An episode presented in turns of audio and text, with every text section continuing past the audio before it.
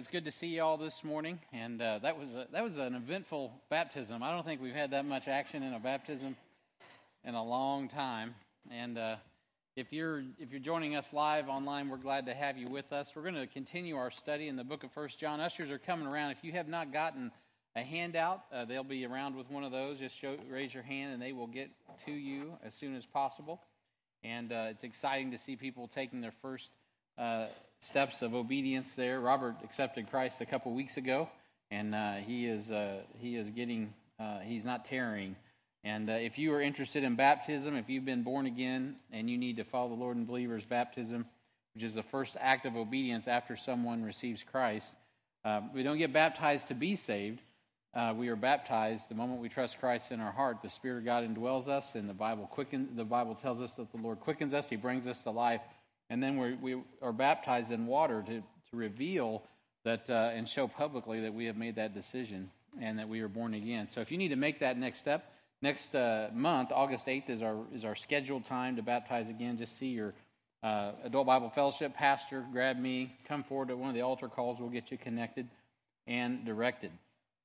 So it's awesome to see those taking that next step. And I just want to again welcome you. If you're online this morning joining us, we're glad that you are with us. And once again, as Jeremy said, if even if you're online, if this is your first time to join us online uh, and you want to get connected to us, just go ahead and you can text uh, HBF guest at 94,000 as well. And uh, we will get with you as well and connect with you and send you a gift. So we're glad that you're with us. And if you were one that was like, man, I am not raising my hand in this in front of this uh, group of people, I'm not going to call myself out. We understand. Just make sure you give us a text there, and we'll get back with you as soon as we can. And uh, we want to make sure you uh, you are uh, at least informed and get the information that you would like to get from us. So, if you have your Bibles, we turn to the book of First John, chapter two. We've been in uh, verses 15 through 17. We're going to be in there uh, for the next couple weeks. This is our fourth installment on the topic bringing relationships to light. And when we were looking at First John, chapter two, verses 1 through 14, we saw the relationship uh, to the Father. And, uh, we, and now, as we're looking at verses 15 through 17, uh, we have a relationship uh, to the world that needs to be made proper. And so, as you're turning there, I'll remind you as well of some things that we need to be praying for as a congregation. Uh, Mark and Amy Talley are bereaved at the passing of Mark's mother last week. I want to thank those that helped with the uh, funeral dinner last Friday.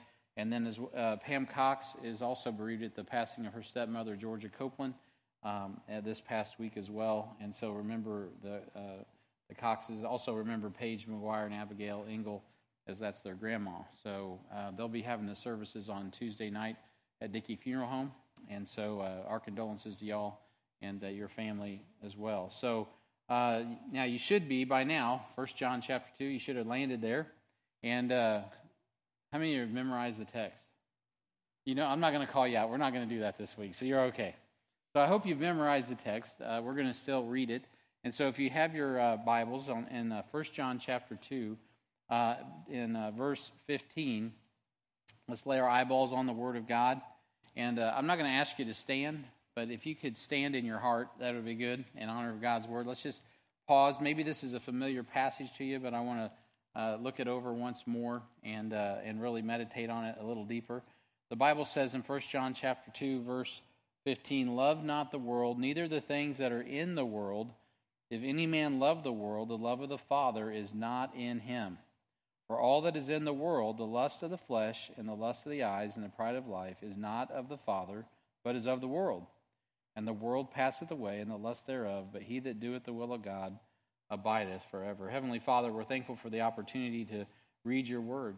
Uh, we live in a place where we can just open up our Bibles, we can come and worship, we can baptize publicly without any fear of retribution. Lord, we're so thankful for that. We thank you, Lord, for the opportunity this morning just to look once again at this passage and consider our, our relationship not only with you, not only with uh, the process of spiritual growth, as we've already covered, but also, Lord, in relationship to the world. And Lord, as we walk through these passages, I pray, God, you continue to illuminate our understanding. And more than that, Lord, help us to live out the Word of God as it convicts our heart and teaches us all things whatsoever you have said to us. We pray, God, a blessing on the reading and the hearing of your Word, and we ask this in Jesus' name. Amen. Amen. So, just by way of review, if you're just joining us, we took some time last week in 1 John chapter 2 and verse 15, in that passage there where it says, Love not the world, neither the things that are in the world. if any man love the world, the love of the Father is not in him. And we, we saw that obviously that is a command, not a suggestion. Uh, we saw that uh, we're, the, to love, that we're not to love the things that are in the world, and we took some time and, and kind of focused on uh, how Achan uh, saw something that he really loved. He saw a, Babylonian garment, he, he saw some gold, some silver, and he hid those things right in the tent floor. And so we saw that that did not go well for him nor the nation of Israel. And so uh, this is a warning from John not to love the things of this world. All right, so we talked a lot about that last week. And then uh, we left off talking about who do you love? That was the challenge, right? Who do we love? Uh, and if we love God, we'll certainly love uh, one another. We'll love His Word. We looked at several things that we will love uh, if we love Him, and that's the things we should be loving. But this morning, I want to go to our next point, which you should have if you have an outline and you're following along there. Uh, our second point is we need to look to Scripture for definition because when you talk about the world, uh, even within the context of the Bible, that can be a little confusing. Most of us know John 3:16, right? For God so loved the world. Well, if God loved the world, why does he tell us not to love the world, right? That could be a contradiction. Well, I'm here to help define that for you this morning because there's some distinctions there. He says in 1 John 2:15, of course, love not the world, neither the things that are in the world. Uh, and then he adds to that, um, neither uh, if, if, any man love the world, the love of the Father is not in him. Well, that's kind of that'll make you stop. Okay, you're like, man, I don't want to love the world then because I want to have the love of the Father in me. And as he gets down to verse 17, you know, it talks about how the world will perish and how we need to, uh, we can't love this world or we're going to go with it. So those are things that are very, uh, you know, important to understand. And if, if we can't love the world on one hand, uh, you know, then why in the world did the Father love the world? Well, I'm going to help you figure all that out. How many of you know those cynics out there that'll say, well, you can't believe the Bible because it contradicts itself, right? Uh huh. You'll hear that all the time. I just want you to know this is a principle Bible study. When you see a principle or a precept or something like this that appears to be a contradiction, that's when you got to dig in deeper because it's always where God's going to illuminate something that you need to understand. So a lot of times, uh, well, not all the time, all the time, when you think there's a, when it appears like there's a contradiction, um, it's always a place in the Bible that actually illuminates something much deeper. And uh, I just had a, I had a Bible study text question several months ago from some kids, and they were asking me a question. They had gone through a lot of uh, uh, apologetics, and they could answer most of the questions, but they came across one that kind of tripped them up. And so I taught them uh, in a text the, the, the, the principle of full mention. Sometimes God only gives you a little light on a passage and it causes you to go, What's that talking about? So you'll study the topic fully from Genesis to Revelation. Uh, you'll hear me often talk about first mention or last mention, right? Which is also very important, where something begins and you see it the first time in the Bible is often where it's defined. And, and conversely, when you get to the, the last mention of it, it'll also help illuminate that or even contrast something between a, a dispensation or uh, an age or whatever. There's all kinds of neat things that, that God does to illuminate His Word but another, the, uh, one of the things that you can see when you come across a contradiction is make sure you study uh, the full mention, right? Look at all the different passages in the Bible from Genesis to Revelation so you can understand what God's trying to, to uh, teach you. Now, in this discussion of the world, uh, I'm not going to go through every mention of the world in the Bible. We would be here all day. Uh, but I will give you some examples of what I'm talking about. And the first thing that you don't have to do, well, point A, if you're on your notes, is, is note the distinctions in the way the word world is defined. If you study the, the, the word itself, world, and by the way, every word of God is important in the Bible. And we're not studying concepts. We're studying what does the word of God say. God has preserved his word for us so we can have his words, plural. I mean, he has preserved the Bible for us word for word. So we know that it is it is preserved for us. So we study the words of scripture. And so we note the distinctions in the way the word world is defined as we go from the Bible through Genesis to Revelation. Now, in this uh, discussion this morning, I'm just going to keep it in the New Testament context, but uh, it would apply for the Old Testament as well. And so, note the distinction of the way the word world is defined. Now, point one here the Greek is, is of no help. This is kind of neat because oftentimes you'll hear preachers like, well, in the Greek, and that makes you feel like, well, I don't know Greek, so I don't can't understand the Bible. Well, there's nothing that there's that's absolutely not true at all. You have the Bible in your language. All you have to do is study it, and God will show you what it says. This is a case where if you studied in the Greek, it would make a, a, a hill of beans difference. There's no hidden meaning. There's no there's no nuance. Uh, as a matter of fact, the Greek word is cosmos, which you guys have, you're familiar with, cosmos, and it really doesn't that's where it's at. Same mention everywhere, and you have to you have to go and look at what's around that word to understand what it's really referring to. And so, uh, the word uh, "world" is defined by its usage in the text in both the Greek and the English. So, there are at least three distinctions of the way the word, word "world" is used. Excuse me, I'm going to get tongue tied on this before it's over with. Uh, and as we can compare Scripture with Scripture, and iron sharpens iron, we're able to to see this. So there are there's three distinctions, and the first one, of course, is the world is equated to the planet Earth.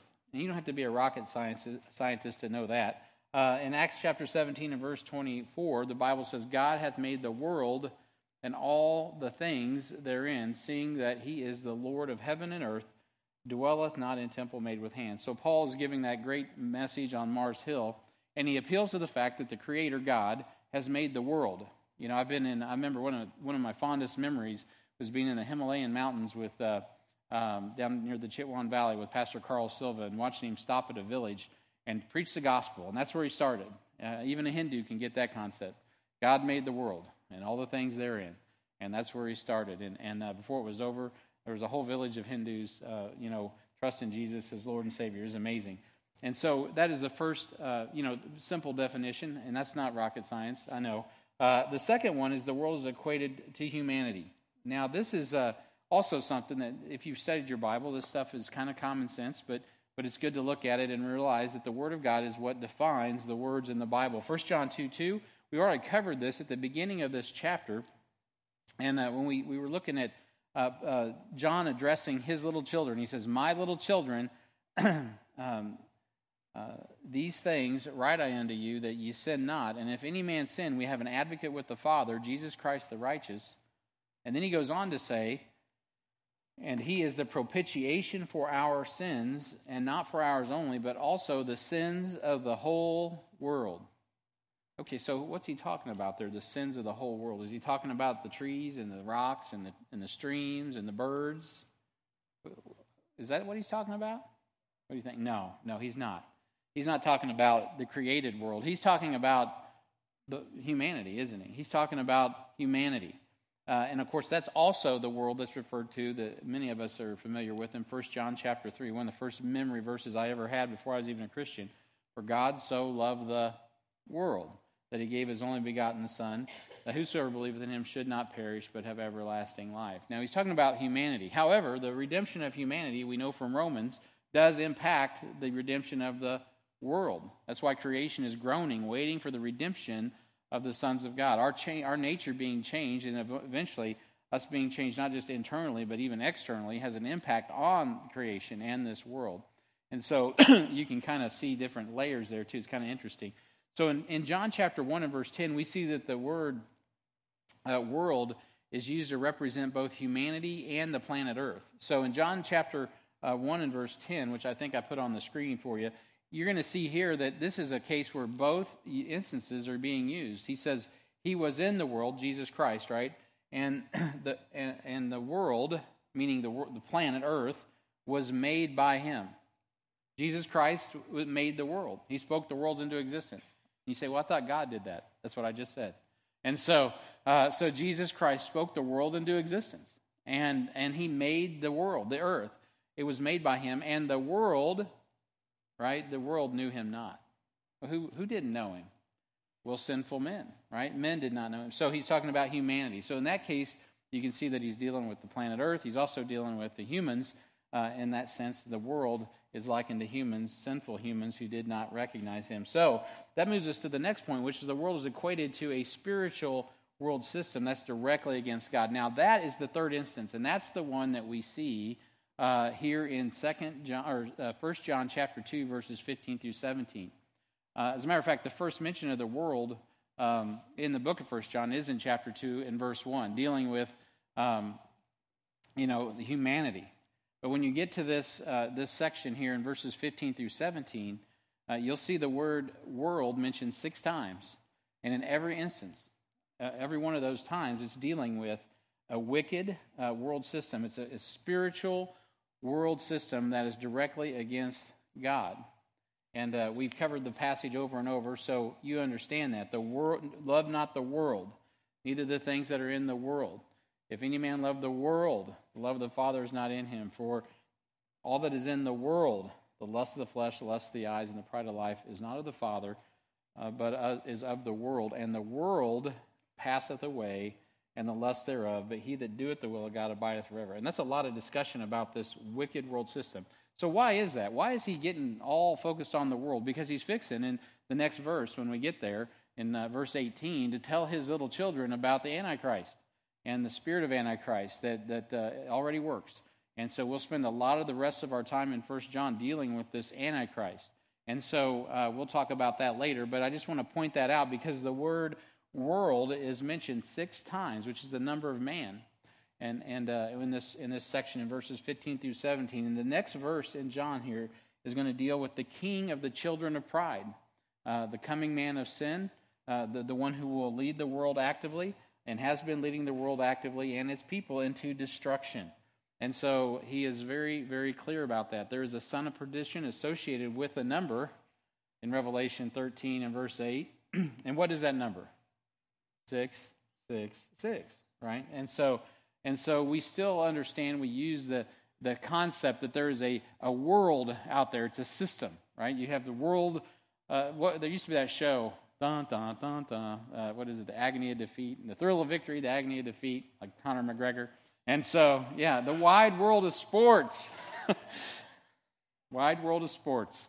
And, um, and then, you know, Kansas City has the world of wheels. They used to.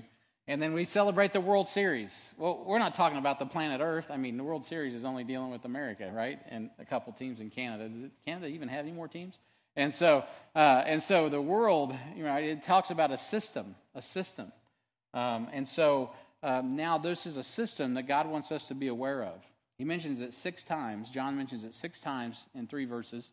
Uh, and he wants us uh, to understand some things about this world system and how, which is what we're talking about, bringing relationships to light, how we are to relate to it, or in this case, how we're not to relate to it, right? There are some things you don't want to be related to, and that is this world system. And so uh, Jesus was born into the world system as a man, but he was never uh, he was never of this world, even though he was in this world. And uh, I'm not saying that he is. In John chapter 8 and verse 23, this is what Jesus said. And he said unto them, Ye are from beneath, I am from above, ye are of this world, I am not of this world. Well, what do you mean you're not of this world? He was on the earth. I mean, he lived. We, we preach that all day long. Uh, of course, he was on the earth and he was in the world, right? Uh, oh, your Bible contradicts itself, so you just got to throw it away. No, what God, what he's pointing out is there is a world system. There's a world system, and Jesus is he was on this earth, but he was not part of it.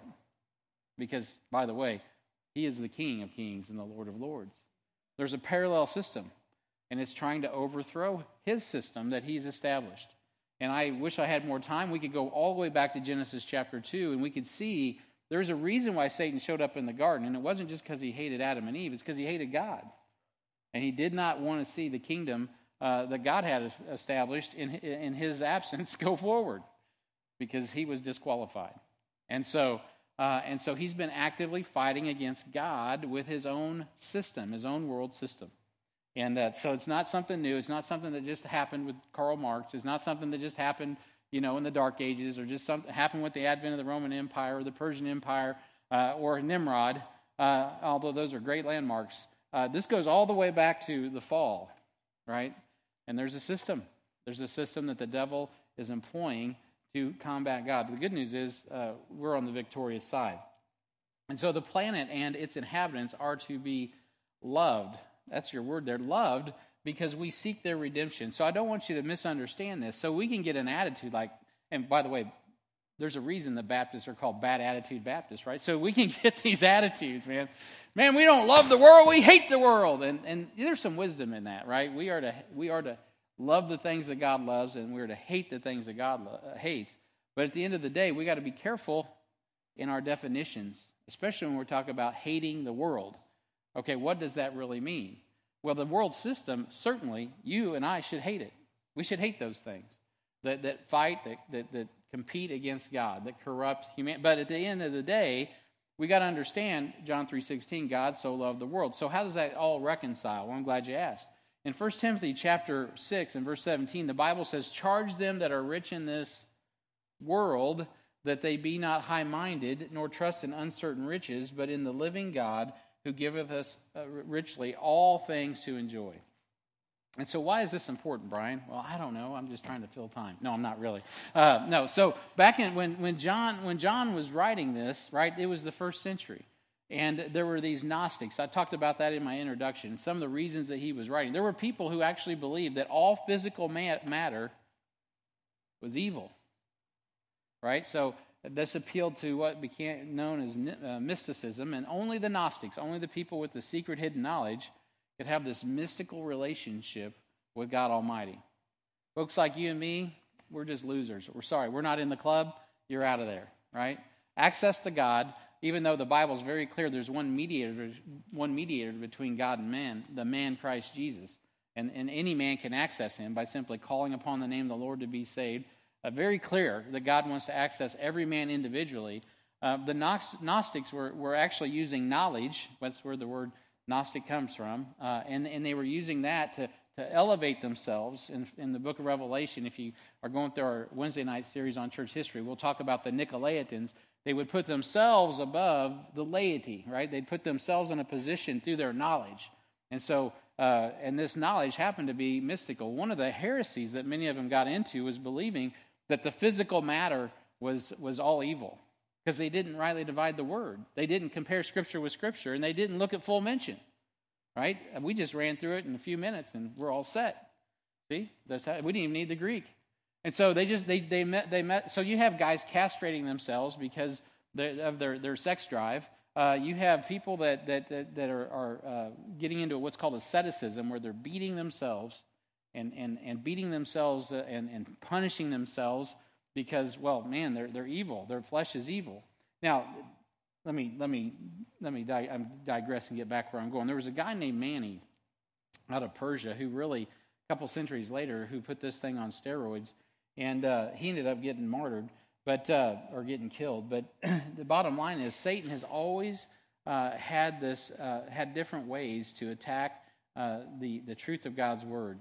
And, and Mani stated, started this cult that, that believed that the material world was all evil. And he just picked that up actually from um, the Orient, from uh, Eastern religions, the same Buddhism and all of those things that they still worship or they, that are still going on today, looking for that higher mystical meaning to everything, uh, and, and teaching that matter itself was evil. So Jesus made it clear in his ministry, and Paul made it clear here in 1 Timothy 6 7 that I just quoted that's not the case at all. Even though all men are born sinners because of their Adamic nature, we understand that God the Father values all men, which is why he sent his Son to die on the cross in our stead.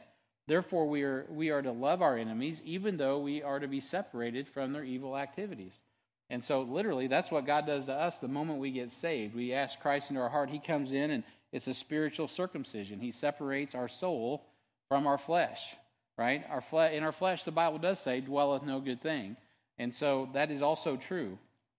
But Matthew 5 44, Jesus said, But I say unto you, love your enemies, bless them that curse you, do good to them that hate you, and pray for them that despitefully use you and persecute you. So that's what God's talking about when I, when I say love the world. We're, we're to love those that hate, hate us. Those that also hate God. In Luke 6 27, the Bible says, But I say unto you, uh, which hear, love your enemies, do good to them which hate you. Uh, Luke 6 35 says, But love your enemies and do good and lend, hoping for, for nothing again, and your reward shall be great, and ye shall be, be the children of the highest, for he is he that is kind to the unthankful and to the evil. Be therefore uh, I'm sorry, he is unkind to the unthankful and to the evil. Be ye therefore merciful, as your Father also is merciful. So, what happens is there's something that happens in our nature when we get saved. If you're born again this morning, uh, your nature changes on the inside. You become someone who loves, who can love people that hate you, who love people that are evil. That doesn't mean you like what they're doing. That doesn't mean you like what they're doing any more than you like what your flesh wants to do. Our, in our flesh dwells no good thing. So, in that sense, uh, we do have a dual nature for sure. But at the end of the day, um, God is going to, He values every man and every woman and their soul. That's why He sent Jesus Christ to die on the cross. And because humanity, because the world as humanity is valuable to God the Father, then it should be valuable to us. That doesn't mean we go along with everything the world does. Uh, absolutely not. God forbid. Right? How shall we continue in sin? Right? Or should we continue in sin that grace may abound? God forbid. How shall we continue? Uh, how did I? I'm just butchering that. Let's let me read it. Uh, first uh, Romans. That's what happens. I get off my notes and then I misquote the Bible. So there you go. Uh, Romans chapter six is what I'm quoting.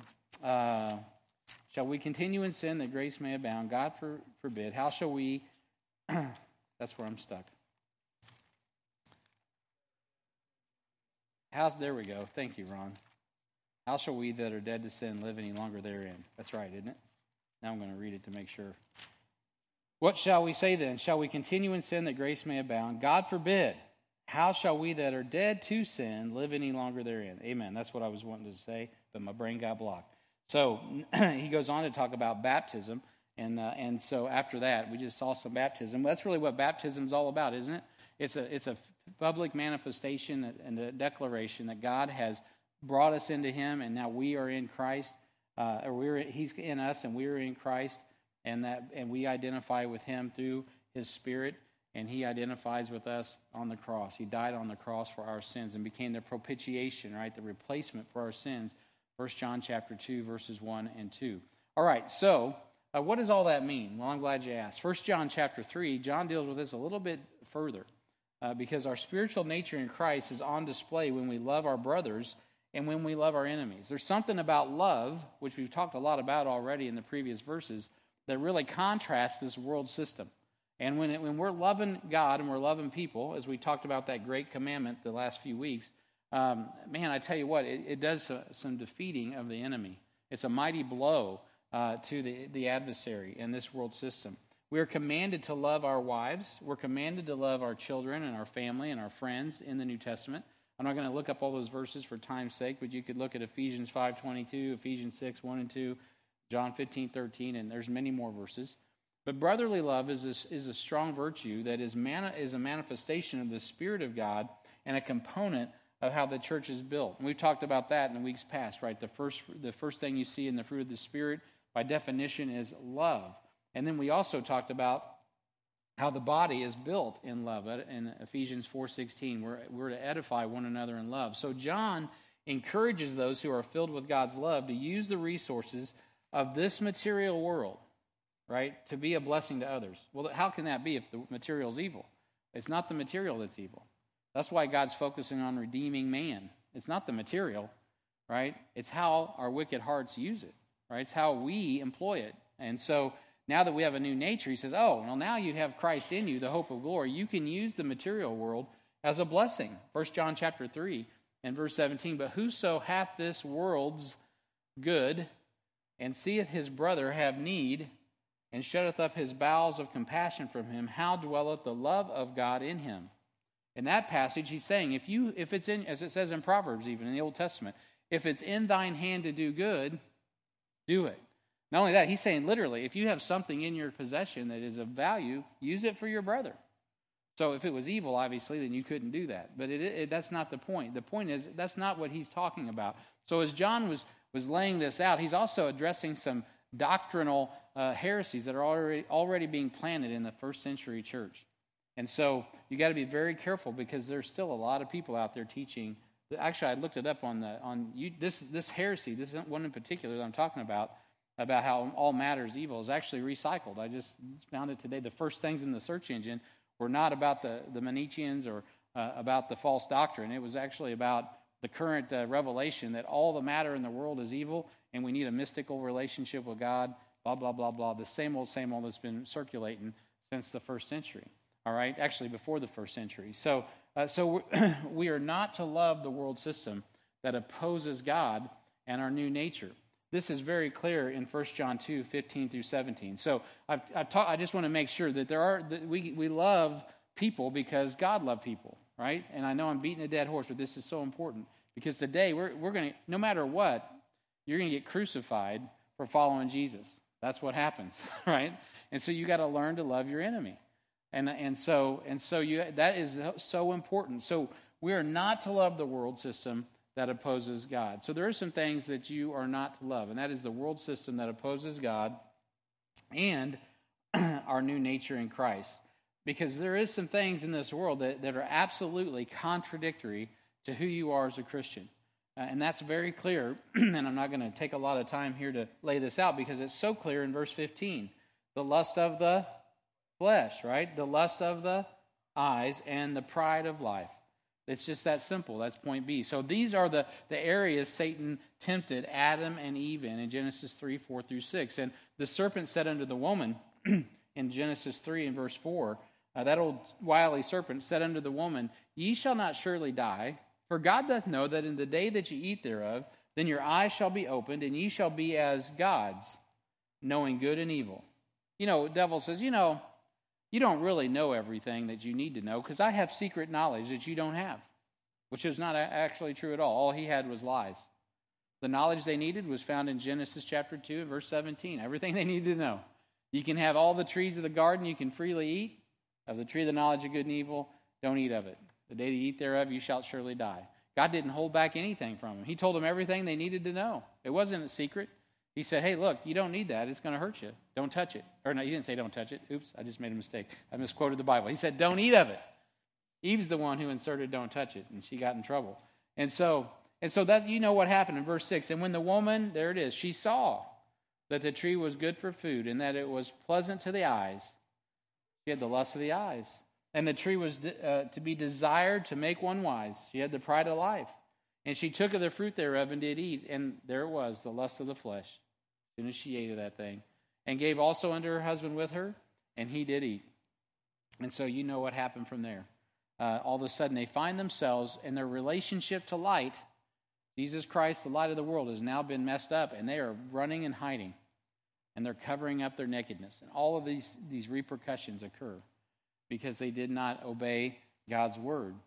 There was a system that was being imposed there, and it was to doubt and undermine the word of God as God had established it. So, point C, there are three, there, there are three areas Satan uh, tempted Adam and Eve in. And, when, and you know what? There are three areas that Satan tempted Christ in as well.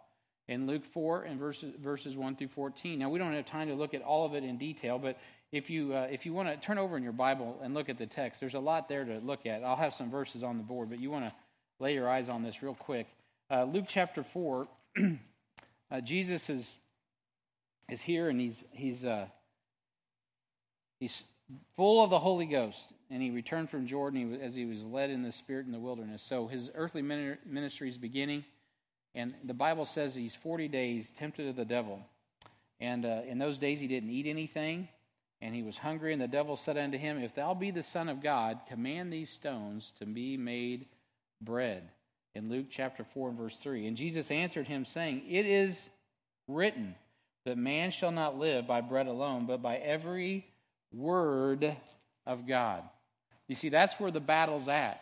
If you want to, if you really want to make sure you have victory over this world system, you believe every word of God. The devil wants you not to believe every word of God. So, uh, the lust of the flesh is where Jesus was attacked in Luke 4, verses 3 through 4. But it didn't stop there. In Luke uh, 4 and verse 5, the text goes on to say, And the devil, taking him up into a high mountain, showed him all the kingdoms of the world in a moment of time.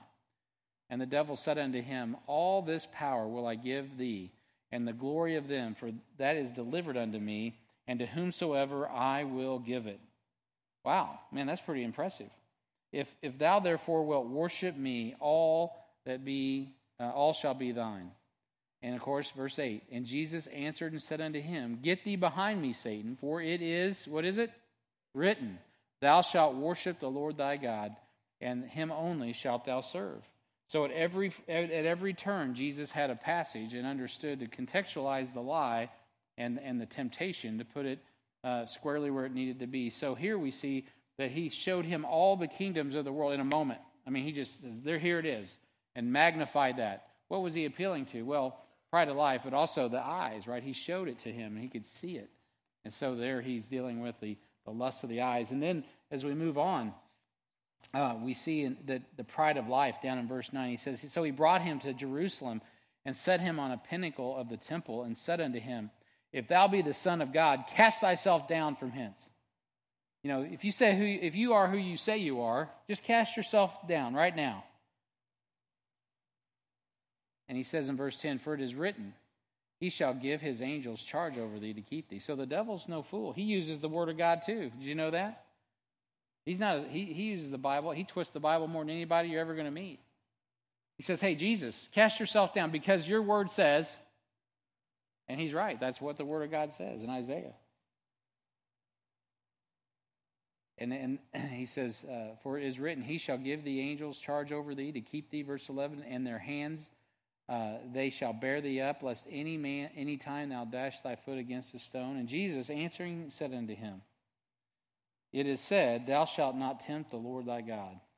And when the devil ended all, had uh, ended all temptation, he departed from him for a season.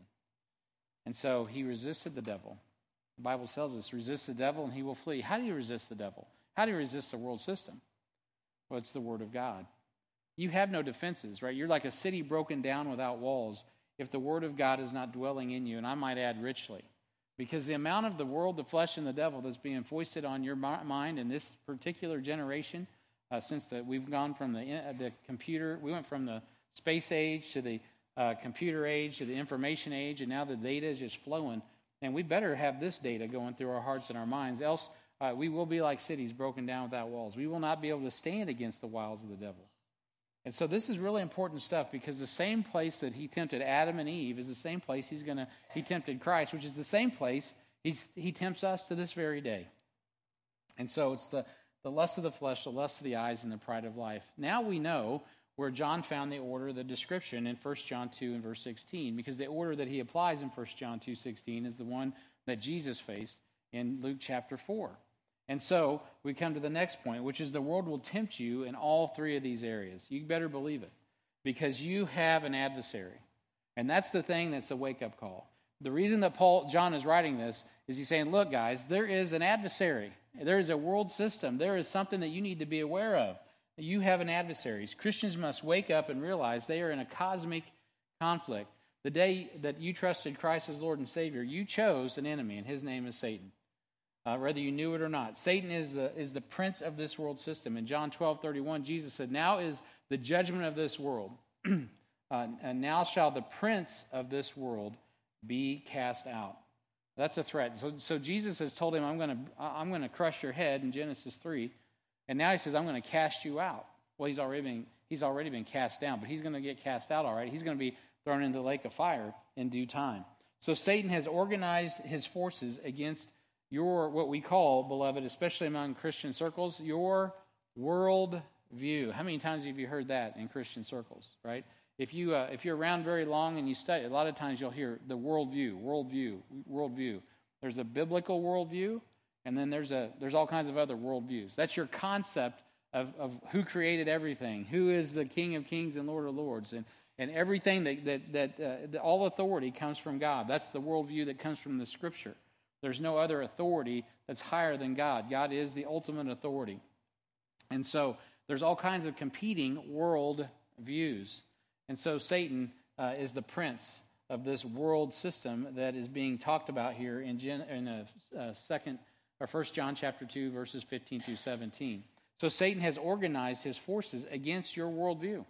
In Ephesians chapter 6 and verse 11, a very familiar passage, it's such a big deal that Paul says, hey, don't just, don't just lollygag into this thing. Make sure you put on the whole armor of God that you may be able to stand against the wiles of the devil. Right? He's wily. Remember seeing Wily Coyote, right? He's always trying to, to get uh, Roadrunner to, to mess up. Well, he says, I need you to be like Roadrunner, right? So put on the whole armor of God because this dude is he's a lot he's a lot smarter than that old coyote. For we wrestle not against flesh and blood, but against principalities, against powers, against the rulers of the darkness of this world, against spiritual wickedness in high places. And that's, that's a mouthful. There's a lot, I could just park there and go on for quite a while right there. But this is what you have to learn. Uh, in every relationship, you really don't wrestle flesh and blood. You wrestle spiritual wickedness in high places. And so when, when there's something going on in your world, make sure you kind of get that down. There's a bigger spiritual battle that's going on. And, and as, as the days grow darker, it becomes very important that the Bible believing Christians align themselves with a person, not a party. You following what I'm saying? Who does Brian Hedges align himself? Oh, that's easy. The Lord Jesus Christ, the light of the world. That's the absolute standard. Uh, because that's the only person that's going to actually save you from anything is the Lord Jesus Christ. The system of this the systems of this world are not designed to protect us. Only the Lord Jesus Christ can protect us and provide for us. In fact, that's what makes you so dangerous to the world system. It's that you have already won the battle through Christ. You are, you are already a conqueror. That's what Romans 8 very clearly tells us.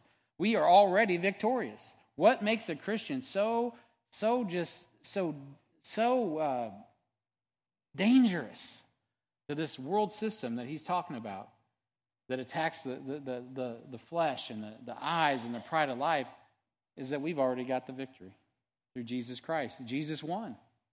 And now we're on the winning team. And so, um, you're, you cannot be influenced. Well, at least that's the hope. And so, this commitment to the faith is, is viewed as obstinate and rebellion by the world system. Is it not? Now, for many, many years in this country, you didn't even know because we had a because we had so much the, the Bible had so much influence in generations past. But as the information age kicks up, right, your worldview, your biblical worldview, is not only being contested on the right, but being contested on the left. And so it's so important that you, as a Christian, understand where do I stand? Well, that's pretty simple. We stand with who? Christ. We stand with His Word. Well, who do I hate? Nobody. I love the world because God gave me His Spirit. What do I hate? Oh, well, okay. I could give you a long list of what I hate. I hate the world system because it's, it's fighting against God. And so these are important things. And let me just give you some examples from the from the Bible so you can kind of wrap your head around it in the time we have left. And we're almost done. But in Esther, there was a gentleman named uh, Wicked Haman, and he was a principality. As a matter of fact, he was wanting to get cozied up next to the to the king uh, Ahasuerus. I mean, he was looking to to exalt himself. Right? He was dealing with principalities and powers, and uh, man, he was all about it. But little did he know that little Queen Esther uh, was uh, was the uh, the niece of Mordecai. Now Mordecai was a guy who he hated. Uh, who was Mordecai? Well, he was in Persia, well, in, in India, and uh, and so these guys, the, Mordecai was a was a Jew that had been dispersed, and he was still faithful to follow God's word, follow the law of Moses, right? And he was still obedient to worship God. And so when Mordecai would, or I mean, wicked Haman would come by and and and he would want everyone to worship him. What did Mordecai do? He just stood. Why? Because he couldn't worship men. He was he had to worship God. He wasn't gonna he wasn't gonna worship this wicked man. It just wasn't gonna happen. And so the Bible tells us in Esther 3 5, and when Haman saw that Mordecai bowed not, nor did him reverence, then was Haman full of wrath. He was angry. Why? Because Mordecai had a higher authority. And it, and it, come, it came off as, well, rebellious because he wanted to be the authority. Now, the king was the authority, not, not wicked Haman. In Daniel chapter 3, Nebuchadnezzar, uh, he couldn't stand for it either. Hananiah, Mishael, and Azariah, they, they defied the most powerful man on the planet. And he came unglued. In Daniel chapter 3 and verse 16, it says, Shadrach, Meshach, and Abednego, after, I'll just give you a little context for time's sake. So they build, the, they have this huge uh, a pagan idol and they're stoking it with fire and they're th- and they're throwing sacrifices on it and and and he wants them to bow down and worship this thing. And they're like nah we're not going to do that. And the king's like i'm not asking you i'm telling you. This is a paraphrase. You can go back and read it. And uh, they're like well that's okay king uh, we appreciate that but we're not doing that so so he, it says in daniel 3 verse 16 shadrach meshach and abednego answered and said to the king O Nebuchadnezzar, we are not careful to answer thee in this matter. If it be so, our God whom, whom we serve is able to deliver us from the burning fiery furnace, and he will deliver us out of thine hand, O king. But if not, be it known unto thee, O king, that we will not serve thy gods, nor worship the golden image which thou hast set up. And so Nebuchadnezzar said, You know, I really respect your, your convictions, man. I, I, I like a man that'll stick with his convictions. Is that what Nebuchadnezzar did? No, no. Nebuchadnezzar, uh, he did not like that because they were claiming there was a higher authority than him. And so he says that then, then was Nebuchadnezzar, the word of God says he was full of fury. And the form of his visage changed against Shadrach, Meshach, and Abednego. Therefore he spake and commanded that they should eat, uh, heat the furnace uh, one seven times more than it was uh, wont to be heated. He's like, overheat that thing. And he commanded the most mighty men that were in his army to bind Shadrach, Meshach, and Abednego and cast them into the burning fiery furnace. Then these men uh, were bound in their coats, their hosen, and their hats, and their other garments, and were cast in the midst of the burning fiery furnace. You know, their attitude was, hey, you know what? If God saves us, he saves us, and if he doesn't, we, we die. Why? Because we'd rather die serving the Lord than compromising. Now, why do I bring this up? Well, because the context of this passage also deals with people that are going to be going into the tribulation in days to come. And it's going to be important that they do not take the mark of the beast. It's important that they do not uh, bow to that, that power. And so this kind of has a dual application. And you can see from the Old Testament examples, there's been many times when people simply say, you know what, I'm going with God, even if it kills me. But what happened to Shadrach, Meshach, and Abednego? We know what happened. God saved them. And eventually, Nebuchadnezzar himself became a believer. And so you know what they did? They didn't rebel other than in that one area. Other than that, they were solid. They, they did they, they, they went along as far as they could, but when it came to worshiping anyone other than God, they were like, I'm out. I'm out. And this is important. The world, the world will, will tempt you in three areas. Why? Because the world hates you. In 1 John chapter 3, and I'm talking about the world system, system, he says in verse 13, Marvel not, my brethren, if the world hates you. In John chapter 17 and verse 13, he says, Now, now uh, and now come I to thee, and these things I speak in the world, that they may have, I'm sorry, that they might have my joy fulfilled in themselves. I have given them thy word, and the world hated them, because they are not of the world, even as I am not of the world. I pray not that thou shouldest take them out of the world, but thou shouldest keep them from the evil. Now, earlier I told you that Jesus said, I'm not of this world. He's praying for his disciples. He says, Lord, I'm not of the world, and they're not of the world. But I don't want to take, I don't want to take them out of the world. So what does that mean? Beloved, listen, when we follow God and we love God and we love people, guess what? We become otherworldly. You don't have to wait for the flying saucers to land. The people from heaven are already here. And, and it's Christ in us, the hope of glory. I mean, we are, we have Christ in us. That seems well, it seems crazy. That's why in the first century they called us Christians because we all believed that Jesus Christ lived in us, little Christ. And you know what? They, and that was lived out. But don't marvel when the world hates you. How many of you can remember when you hated the world or you hated Christians? A few of you. Man, you guys are either really wonderful people or you're not honest. And I don't know. But I, man, I can give you examples. As a matter of fact, I had a cool thing happen. This is, I'm going to kill my time here. This really happened to me. I forgot about this. I haven't had a chance to tell. This is a news story. I haven't had a chance to tell. So I was up at, uh, I was up at, uh, um, I've told this story before when I was a little kid. I, and I was like in the fifth grade. Alex James tried to share a track with me, and I just berated that kid uh, just because I was lost and I hated the light. I, I, I felt, I, I just remember this, you know, demonic hatred. I don't know what else to call it. I just, just hated the kid for that. And I liked him otherwise. He's a great guy. So, I'm up at, I had a meeting up in Indiana for, for, some, for something with wounded spirits. And uh, Dave Madden, a friend of mine uh, from Grace Church up in Lee's Summit, he brings a, a, guy with him, car ride guy, and, and I'm visiting with him, and he says, Hey, uh, I said, I'm Brian Hedges. He says, and he says, uh, I'm Jesse James. And I'm like, Jesse James? You can't be Jesse James. Not Jesse James, the. No, not the outlaw, but the descendant of the outlaw who used to live across the street from me when I was a little kid. The brother of Alex James. And it's, yeah, that's me. I'm like, dude, I remember. And we went down memory lane. I said, I, t- I got to do this. I said, hey, I want you to tell your, this has been bothering me since I got saved, you know, 30 some years ago. Just tell your brother Alex that when he witnessed to me on the back of that bus, it wasn't for naught. And let him know I'm sorry for the way I treated him. So I got to send that message. That's just a couple, like about six weeks ago. So brother, praise the Lord. But I am telling you, uh, so the, the, what did I get off on that tangent? Because, because I can remember when I was lost, Christians who walked in the light, man, I just, I just didn't like it. I used to go to church, for Six Mile Baptist Church, and I remember I'd go and I liked it, and it was uh, the Lord was working on me. I was a junior high kid, And then one Sunday, I find myself, I can't even go up to the service. I'm outside waiting for it to get over. I'm standing outside, just, I just don't even want to go in. What was that all about? I'll tell you what it was about. I was hating God. I was hating the people of God because my flesh was fighting me. And boy, it was a, it took me a few more years before I finally bowed my knee and confessed Christ as Lord and Savior. I'm telling you, there's a world system. And uh, I, I remember what it was like to be a part of it. I remember being an evangelist for the devil. I, I, I know what it's like to be lost.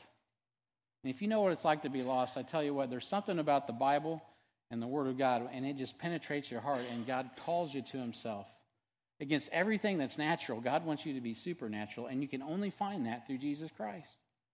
It's not an act, it's not a show, it's the real deal. It's Christ in you, the hope of glory. It's amazing. Okay, so the world will, will keep you, uh, the, world, the world will tempt you, I'm sorry, um, in all three areas because of your old nature. In Ephesians 2, the Bible tells us that we have, if you're born again, you have an old nature and you have a new nature. That's where Mani was a little bit close because there is a dual nature. In Ephesians chapter 2 and verse 1, it says, And you hath he quickened who were dead in trespasses and sins, wherein in time past you walked according to the course of this world. That's what I was just sharing with you, my testimony of doing that. According to the prince of the power of the air that means the powers of this world had influence, and I was going right along. I can remember that the people that God loves are the people that I hated. Even as a kid, I'd watch the news and I was rooting for the wrong team in world politics and geopolitical affairs. When it came to, to life, I was on the wrong side of the life issue. Why? Because, well, I love death. There's, it was in my nature. There was a time before Christ, man. That's the way it was. We walked according to the course of this world, according to the prince and the power of the air, the spirit that right now worketh in the children of disobedience, among, among whom also ye all had our conversation in times past in the lust of the flesh, fulfilling the desires of the flesh and of the mind, and were by nature the children of wrath, even as others. You know what you'll find common in most lost people is that they're angry. They're angry. Our biggest enemy is not from without. Beloved, it's from within. The world out there is not your, that's not the scary part of being a Christian. It's what's hanging on your bones. It's the flesh. Paul said in Romans 7, as he talked about wrestling with the flesh, he came to a great conclusion. He says, I find then a law that when I, sh- I would be good, evil is present with me. This is as a Christian. For I delight in the law of God after the inward man. On the inside, man, I, I, I'm, I'm going after it. But I see another law in my members, right, in, in my body, warring against the law of my mind and bringing me into captivity, the law of sin, which is in my members. Then he says, O wretched man that I am, who shall deliver me from the body of this death? That's a question that he answers in verse 25. I thank God through Jesus Christ our Lord. So then, with the mind, I myself serve the law of God, with the flesh, the law of sin.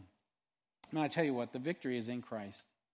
The flesh loves sin, but you know what? When you're a new creature in Christ, it, there's something about the Spirit. It thirsts for righteousness, it thirsts for truth, it, it searches for Christ. And everything about technology, by, by, the way, beloved, is designed to appeal to the lust of your eyes, the lust of the, well, the lust of the flesh, the lust of the eyes, and the pride of life.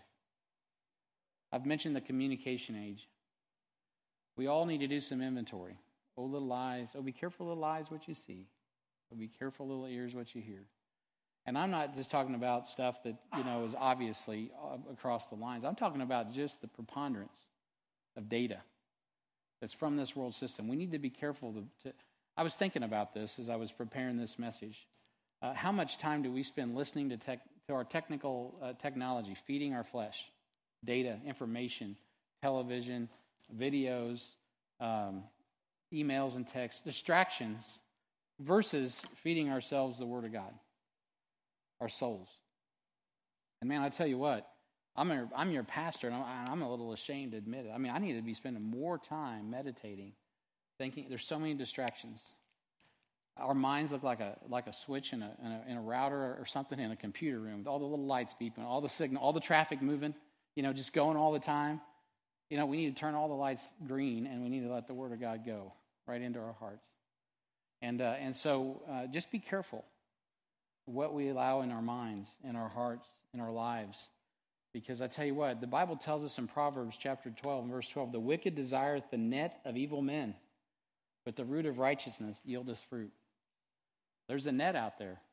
And I tell you what, You don't need to desire all the things that are in the net. Uh, you're never. I, I, would not. I would not bite on Bitcoin. I would not get caught up in all whatever the schemes are out there, man. Just, just stick to the truth. Stick to truth. Stick to the Word of God. Ecclesiastes 9:12 says, "For man also knoweth not his time, as the fishes are taken in an evil net, and as the birds that are caught in snares, so are the sons of man snared in an evil time, when it falleth suddenly upon them." You see, the danger of technology is it can deliver everything your flesh and your eyes and your prideful life desires. They've done tests. You get enough likes, you get enough this and that, then the dopamine goes up in your mind, and you're allowing that thing to control your emotions. Man, there ain't nothing that should control our emotions other than God's Word, the truth of God's Word. Because the whole world lies in wickedness. You know what? The world will tempt you in all these areas because it lies in wickedness. And we know that we are of God, and the whole world lies in wickedness. The whole world has made its bed, it lies in wickedness. The only way to avoid making your bed in this world is to make peace with God.